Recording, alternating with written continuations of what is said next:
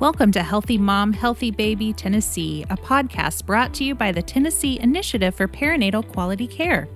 TIPQC exists to improve health outcomes for mothers and infants in Tennessee through our quality collaborative that will identify opportunities to optimize maternal and infant outcomes across our state and is funded under a grant contract with the state of Tennessee.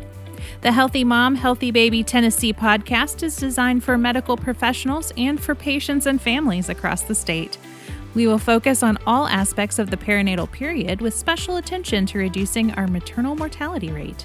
This podcast is brought to you through a cooperative agreement with the Alliance for Innovation on Maternal Health. Welcome to the Healthy Mom, Healthy Baby Tennessee podcast, brought to you by the Tennessee Initiative for Perinatal Quality Care. I'm Brenda Barker, the TIPQC Executive Director, and we have two very special guests with us today the Tennessee Commissioner of Health, Dr. Ralph Alvarado, as well as the Deputy Commissioner of Health, Dr. Tobi Amosun. Dr. Alvarado joined Governor Bill Lee's cabinet just in January as the 15th Commissioner of the Tennessee Department of Health. He has spent nearly a decade in public service and was the first Hispanic member elected to the Kentucky General Assembly in 2014. Dr. Alvarado has been a practicing physician for the past 28 years, working in various clinical and hospital settings. Dr. Tobi Amosun is the newly promoted Deputy, Deputy Commissioner of Population Health. Congratulations at the Tennessee Department of Health. In this position, Dr. Amosun daily advocates and directs activities to protect, promote, and improve the health of all Tennesseans. Dr. Amosun is no stranger to TIPQC as a board member and as a practicing pediatrician. Welcome to you both today, and Dr. is going to moderate our conversation, so I'm going to turn it over to you. Dr. Amosun? Thank you, Brenda. So great to be with you today and with Dr. Alvarado. So we're going to go ahead and jump in. And um, Dr. Alvarado, can you please tell us? Um, you just began as commissioner commissioner in January. How's it going? Um, it's it's going pretty well. It's been busy. Um, you know, when we kind of first started, um, I've got a head full of ideas and concepts and things. And um, I think I came to the governor's team, and uh, governor said, "Yeah, I want you to be bold and innovative. We're not going to be divisive." And uh, when I had a chance to, to speak to some of his team, he, they said, "Hey, listen, the agenda and the, the budget are set. Uh, we want you to get to know your folks." And so I took that to heart. And uh, we've been traveling the state really. Um, I think on Friday will be the the last four counties uh, that I haven't visited yet in the uh, state of Tennessee. So we'll have visited all 95 counties, all health departments in all those counties. Um, really gathering a lot of feedback from uh, from staff, uh, thanking them for all the work they've done coming through a pandemic and for the work that they continue to do. But really getting uh, getting, I want to get feedback from everybody in the department about what we should be doing uh, moving forward. I remind everybody that we are the experts on public health uh, that a lot of times uh, we feel like people are doing things to us uh, instead of us setting the agenda and moving forward. So if we don't make it clear of what we think it should be, others will make those decisions for us. And so I've been really going around and, and uh, trying to talk to a lot of folks, make sure we empower our employees, let them know uh, that at least we have a team that's listening up in Nashville. We want to know what we're doing right, what we're doing wrong, and what we should be focusing on moving forward.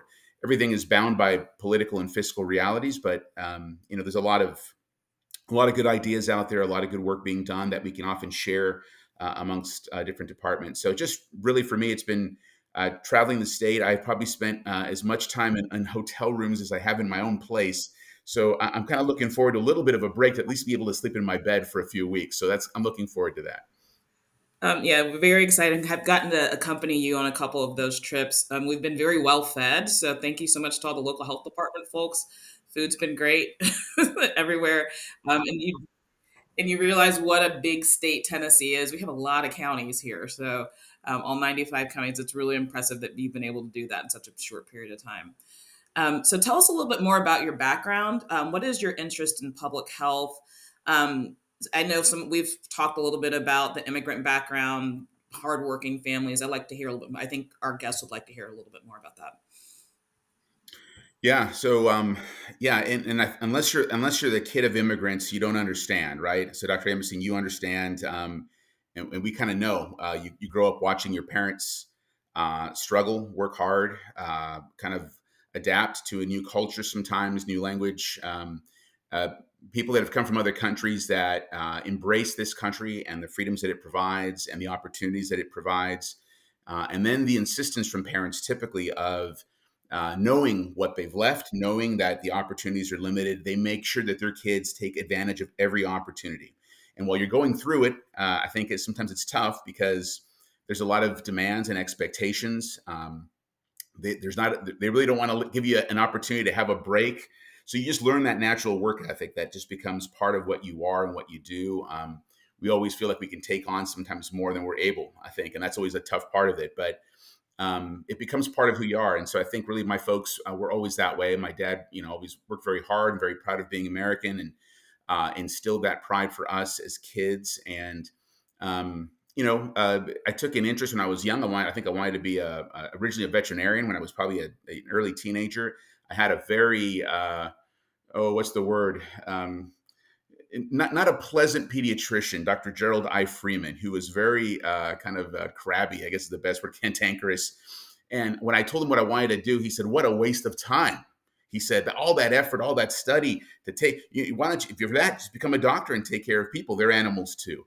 And I remember thinking about that, and um, I took biology courses and you know anatomy, physiology, and stuff in college, and and I thought about it and said, yeah, you know, I think I probably would find a lot of interest in doing that, and um, but he kind of influenced that, and you know, I went to med school, and um, you know, once we got into uh, residency at the University of Kentucky, I uh, did internal medicine and pediatrics. I really enjoyed uh, kids in clinic. Uh, I enjoyed adult hospital work, and so I kind of that was the only place I could find where I could combine both of those efforts and do the, both of those tasks and uh, and enjoyed it. Uh, when I was done with residency, really felt when when I came out, I was ready to take on anything and everything that I faced in an ICU setting, in an acute setting, uh, outpatient setting, and um, uh, realized how much of an impact a government had on healthcare. Um, got involved with my medical association, which I've always been part of organized medicine and um, they asked us to contact our legislators on a particular bill, and I did, and he didn't vote at all.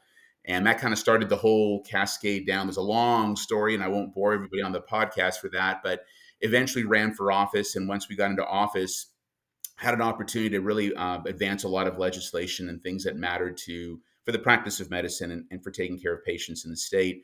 Amongst those was uh, kind of a public health transformation bill that we worked on with our, a lot of our uh, uh health departments in Kentucky.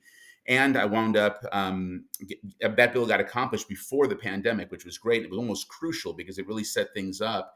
It was almost just fortunate happenstance that it happened prior to that. But uh, you know, got a lot of uh, an event education on what our health departments do there, uh, and, and, involved with a lot of that again, uh, ran for statewide office, met Governor Lee during that run uh, up in Kentucky, and we lost that statewide race, but kept in touch with Governor Lee at different events. And um, when the opportunity came for this, he reached out and said, Hey, I'd like you to consider doing this. And uh, prayed about it, thought about it, uh, talked to some mentors that I knew that had worked in this space before. Uh, and and again, the, the line that I use, it's true. and he he asked me, which is a very poignant question because I haven't asked myself of it, is do you want to be more of a doctor, or more of a politician? And I said, well, I'm both. Uh, I thought I did a pretty good job of balancing both. And he said, well, you have to pick one or the other. And, and the political stuff is for a short while. You're a doctor for life. This is what we do. We sign up for. It's in my core. I still practice clinical medicine. I can't let go of that. It just is part of who we are. And um, they allowed me to do some of that. And um, that's kind of how I got, you know, really into this role was in that. But a lot of my background from a legislative angle was doing a lot of work on in public health space and, and appreciating how much of an impact that has on overall outcomes for a state and for your own patients really is if the more if, if the government can be do their part and you can do your part as a doctor combined you can really get good outcomes for people and people can live longer and more productive lives and that's really exciting for me to hear. I think you've brought a really unique perspective of being both on the legislative side as well as now being on the executive branch side um, into the Department of Health, and we really appreciate that.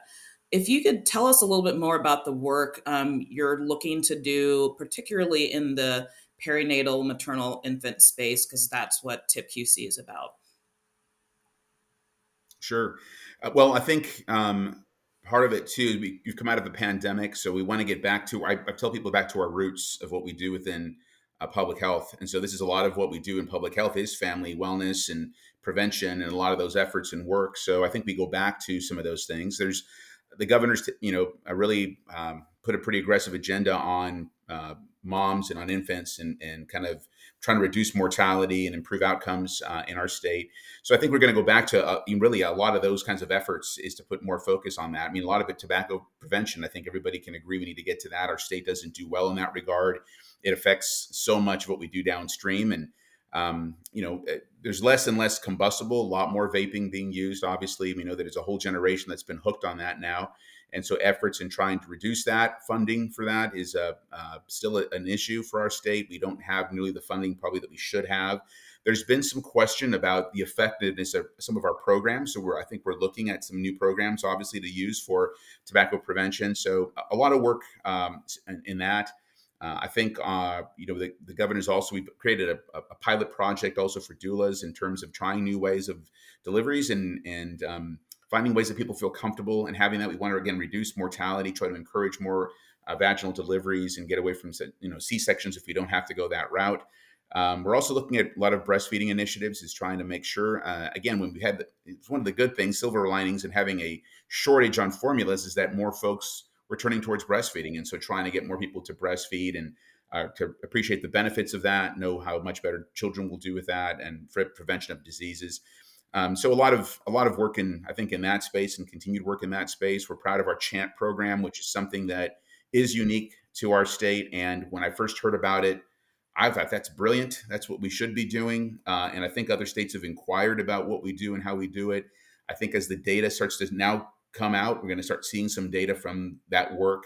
Uh, I think it'll prove that it's been very beneficial in other um, other states are going to look to us to try to lead the way on some of those things. So I think a lot of those programs, uh, just very excited um, in, in, in our continued work. And again, data always lags. You know, we're looking at 19 to 21 data right now that didn't look great. I think as we start to see some of that move forward, we're going to start looking back and realizing we've made a big impact on the lives of children and, and moms. So we're looking forward to some of those numbers. And I know what you said at the very beginning about just getting back to those core public health roles that we have is so important. Trying to just get moms and babies back into the office, get them vaccinated, getting them into their routine pattern of uh, medical care is really important. So I appreciate you mentioning that at the top of um, your comments. So, can you give us a few highlights? We just ended a very busy legislative session, one of the busiest we've seen in a long time. Um, can you give us some of your highlights of your legislative agenda that impact moms and babies? Uh, yeah, so uh, we're going to be again uh, one of the things, at least moving forward. I'm, I'm looking at kind of what's happening forward. We've been doing a lot of work on dental space. We know there's a lot of importance on that, particularly for children, in terms of making sure that we have uh, you know good dental care. Uh, we're uh, major investment, $94 million over a five year span, $16 million this past year. We're going to be continue to advocate for that. Every health department I go to, um, they all comment that the biggest need they probably have is dental, and just trying to recruit dentists into the area and, and provide that in a, in a rural setting is often uh, a difficult thing to do. Um, you know, we're uh, some of the things we're going looking forward. We're starting to see some things creep up that things we haven't seen in a while. Uh, things like syphilis, which obviously we know is uh, increasing in its numbers. Congenital syphilis is on the rise. Uh, we're going to be uh, trying to advocate for some changes, perhaps, on that, and and make sure that we have enough treatment uh, for pa- patients when they get discovered. Right now, the requirement's only at the beginning of pregnancy. We're going to be uh, looking to see if we can uh, kind of encourage, educate uh, providers, and even perhaps require things moving forward to um, start testing more often during pregnancy to make sure we can catch people as early as possible, save as many babies as possible, and uh, really treat a lot of moms and prevent a lot of downstream problems from from that. Um, we're um, again, we're going to be looking at um, again, trying to continue a lot of our work when it comes to uh, kind of maternal health care and, and, making sure we provide a lot of resources there. Uh, tobacco funding is still a big uh, deal that I'm going to, you know, we've got a new Juul settlement that came through that was about $13 million. We're advocating for as much of that to come to the Department of Health as possible so we can continue to uh, to treat a lot of folks. And, you know, that, another big thing we're looking at, and, and again, moving forward, is going to be our immunization rates. Where if you notice on our Twitter feed or anything, you're noticing we're advertising a lot more for that, trying to encourage uh, more immunizations to improve um, a lot of those things going forward. Some of the things I'm looking at also, I mean, there's other uh, ideas of trying to monetize health out, healthcare outcomes, trying to encourage. Uh, you know, a lot of our local health councils just they have a lot of ideas and concepts they have to advance health for folks in the communities. Is try to put a monetary value on that and consider some kind of a reward system. Again, it's still in a uh, kind of a development phase in my mind of how we want to uh, uh, create that and kind of make it more mature, but maybe propose that for the future to consider um, some of those things for folks. Um, those are some of the concepts I think I've got out there that we're, uh, we're, we're trying to get done. I mean, there's a lot of um, um, like I said, a lot of good work we did this past year, really, and I, I, think people are familiar with it of how much more funding has gone into really taking care of infants and moms and um, and, that sort of thing. So uh, those are those are all very positive, and we're going to continue to advocate. Let's say know that you've got an ally here within the Department of Health of things that we want to do that um, we're trying to. Uh, to make sure that we give you know everybody the, the best possibility make this the best place for you able to raise your kids really is what we want to make it happen and, and make mm-hmm. it a mm-hmm. great place for families absolutely so, um, one question I have for you is what support could our listeners offer um, as they're looking into areas around maternal health, infant health? What are ways that they can advocate for these initiatives? Um, yeah, so really, it's it's your voice is the biggest thing we could have. Uh, I mean, I think there, there's more voices and, and legislators and uh, your, your leaders, local and at state federal level, hear more from us. Uh, I think they realize how important that is. I've had a chance to meet several of the legislators in Tennessee, and, and they're all very, um, you know, when they hear of an idea or a concept or a, a problem, uh, they'll often come to me afterwards and say, "What do you think?" and they and they want to get some uh, some concepts and talk some of these things through. So you know, a lot of legislators they, they want to fix things for their constituency, and so I think it's always important for us to get to know our legislators. If you don't know them, reach out to them, invite them to coffee, tell them who you are, what things matter to you, uh, and why those things are important. Thank them for the work that they've done on things so far. I mean, I think a lot of legislators like to hear recognition because they're honestly trying to do things that are improving their communities. And so, um, if, they, if there's a problem and they feel like they're fighting for someone in their community, they feel like they've accomplished something, and they want to get recognized and get credit for that. So, always important to get to know your legislators. Um, get to know, like I said, just build build a relationship is what's important. Um, you know, it, it, there's been people that are on opposite side of a political fence from me. Uh, I always had conversations with anybody who wanted to have one, and so when they would come in and have discussions, then when there were moments to uh, adjust legislation or change something, um, I knew who they were, and uh, there was an opportunity for a lot of back and forth, and it made made sometimes bills stronger uh, and initiatives uh, got advanced that sometimes you wouldn't think you might have because you might think they may not think the same way I do, but in fact they do. The other thing is to be involved with a lot of your health councils. We're trying, and I'm trying to see if we can empower our health councils more. Uh, and a lot of good ideas, a lot of volunteers coming up with concepts. We want to put some muscle behind some of that moving forward. And so if you're not involved with local health councils, to be engaged there and to be engaged with our, our task forces also. We're often, uh, you know, we form these and Task forces usually produce recommendations within state government that then when there's a problem that arises, uh, legislators will go back and look at those recommendations, say, what did we already looked at this? What were the recommendations? And they're often followed or portions of it are followed. So if you're involved and you're a voice at that table and you're involved with our maternal uh, health task force, uh, we're about to conclude our rural test, uh, health task force today. Anything along those lines would be worthwhile. Please be engaged in those and um, make your voice known, give ideas, concepts that's where we able, are able to formulate that and, and start pushing a lot of those agendas. Absolutely. I think one of the things we underestimate, and I think one of the things I didn't, I took for granted before coming into this role was how much the individual citizen's voice can really turn tides in state government. Sometimes all it takes is for one person to propose something, all of a sudden you see a bill on, in front of your desk. So, um, yeah, I was 100% want to reiterate that. Um, get in contact with your legislators um, get use the services that we have at the state. If you don't know, send an email and we can tell you all the things that are available because there's so many services that we do offer to families.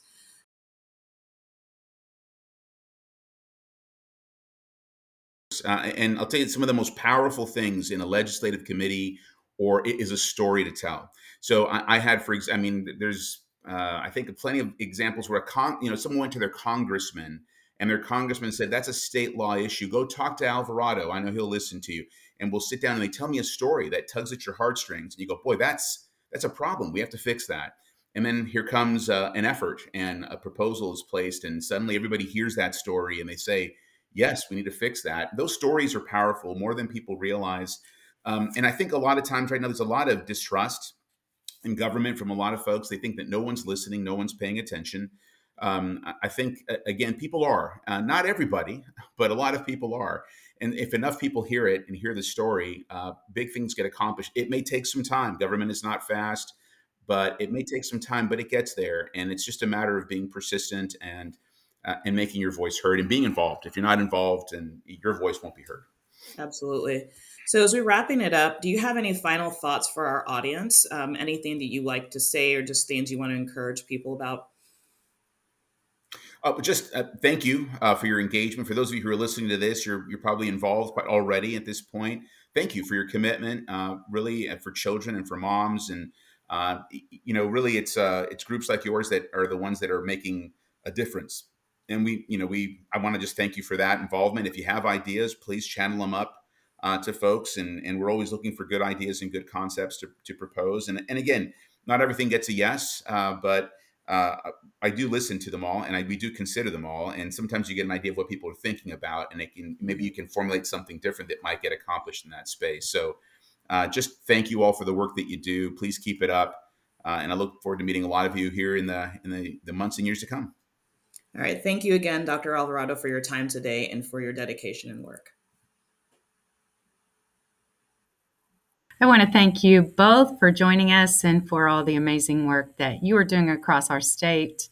Uh, very impressive to hear uh, visiting all of our counties. And we just thank you so much for your uh, dedication to Tennesseans, uh, particularly again as our work focuses on moms and babies. It is very impactful and um, looking forward to more folks.